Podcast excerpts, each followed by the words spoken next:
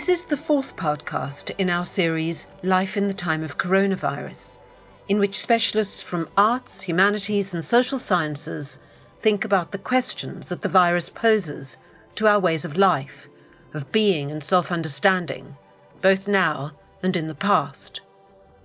In this contribution, Professor Ayona Datta, Professor of Human Geography, thinks about survival infrastructures in Calcutta and their collapse or dysfunctionality in the context of the mass exodus and precarity of migrant workers forced to forsake the city because of India's lockdown.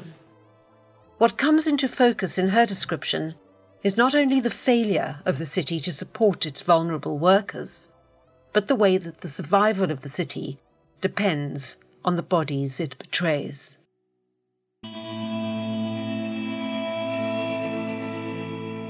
Hello, my name is Ayona Datta, and I'm a professor in human geography in UCL. Today I'm going to talk about survival infrastructures under COVID 19 in India.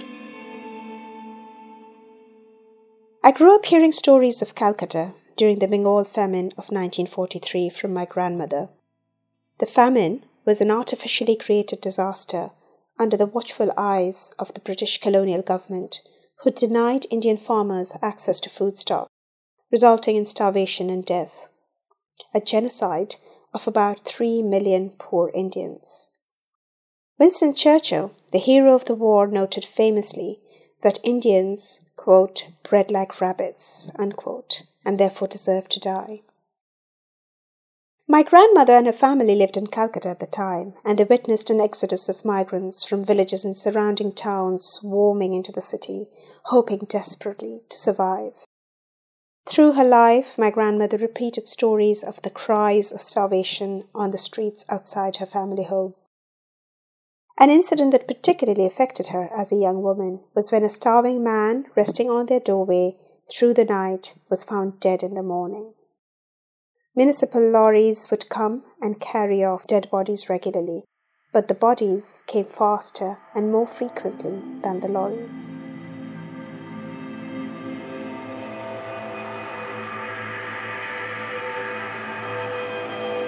A similar exodus out of cities is occurring in 21st century India under COVID 19, which has seen heavy tolls on its poor migrant population. On 24th of March, the Indian state announced a lockdown which would come in place within 4 hours. Public places were sealed off, social distancing was enforced, public and private transport was suspended. Cities began to use drones, CCTV, quarantine apps, hand stamping, neighborhood disinfection drives, and any strategy they could to contain the virus. The virus was invisible, but so had been the city's migrants. Overnight, the streets were filled with domestic helpers, cleaners, hawkers, food vendors, construction workers, drivers, security guards, and a whole range of service workers who were stripped of their livelihoods and began walking back to their villages and small towns, undertaking journeys that would take up to 15 days without food or rest or money. The images of these migrants walking home were like scenes from the Bengal famine, evoking several traumas that Indians store in their collective and personal memories. Those who couldn't walk faced starvation. It was clear that the survival infrastructures that had supported and sustained migrants in the city so far had completely collapsed. What are these survival infrastructures and whose survival should we be talking about if the virus does not distinguish between rich and poor? Asha, one of my participants living in a slum resettlement colony in Delhi, called me the other day. She had been working for four continuous days in a night shelter in South Delhi. Asha had not even been paid a salary for four months, and she was told she could quit if she wanted, but she had no other source of income, so she stayed. She was tired, frustrated, and scared, but wanted to check that I was fine in these times. In the night shelter, she cooked and fed hundreds of migrant workers every day these migrant workers had no income and they were starving and locked out in the city. The night shelter was also running out of money to buy supplies. There are reports that supplies of food are overflowing in India during the lockdown, yet they're not reaching the starving migrants coming for food in these shelters. As a single mother separated from her husband, Asha had not met her older child, who was living with her in laws. She was also worried about infecting her elderly mother and her small child. Journey to work each day took up to three hours by foot, since she was not allowed in a public bus without a lockdown pass. And she could not get one because she was not a government employee. Exhausted and facing frequent sexual harassment in the dark, empty streets, Asha was worried she would not make it home that evening. When a city goes into lockdown, its survival infrastructures are crucial for the most vulnerable. Hospitals are arguably the key survival infrastructures of these COVID times, but the food supply chains that feed migrants, the social and economic networks that provide them access to livelihoods, affordable housing that gives shelter to migrants, these are all critical during lockdown. For the migrant, survival infrastructures also include transport, water, sanitation, the basic urban services which are often denied to them. For the elderly, access to health infrastructures as well as social support systems of care and companionship are critical.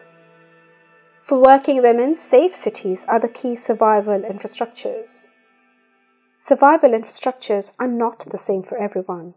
They are prioritized along lines of social difference gender, class, caste, religion, and age, to name a few. They determine what Steve Graham and Colin McFarlane note as, quote, infrastructural lives, unquote.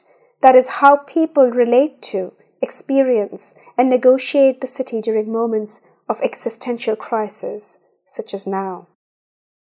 The city failed to provide the most basic survival infrastructures to its most vulnerable migrant workers during lockdown. The Financial Times reports recently that over 140 million migrant workers in India have lost their jobs. To get by, they within quotes, have pared their diets, drawn down meager savings, borrowed from moneylenders, and collected food handouts. Unquote. Yet, life goes on in other parts of the city where families have quickly adjusted to working from home. Private schools have begun online classes with their students. Vendors still service middle class colonies. ATMs still dispense cash. Zoom parties are on the rise. Food can be ordered online, and even critical health care can be tended at home. As we try to comprehend how this is possible when millions of migrants are starving in other parts of the city, we might begin to see something else that has been invisible so far. Even as the millions of migrants have returned to their villages, it is the thousands like my participant Asha who remain in the city who are providing basic services and keeping it moving under lockdown. They may well be heroes who are regularly memorialized with performative rituals of clapping and utensil banging. But, crucially, they are also human victims who are caught in the crossfire between the virus and the dereliction of state duties towards its most vulnerable citizens.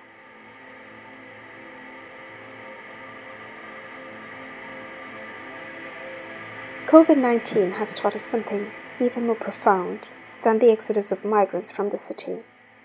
COVID 19 has shown us that the migrant worker is the survival infrastructure of the city. If we accept this, we might reimagine the role of infrastructures differently in post COVID cities.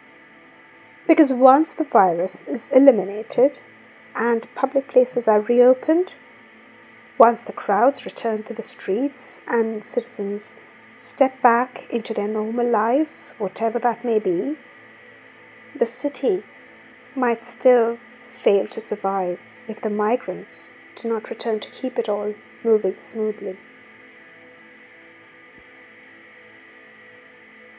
Thanks for listening.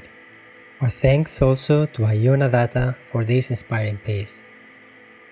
For more podcasts and think pieces from the IAS, just Google Institute of Advanced Studies Talk Pieces and hit our website.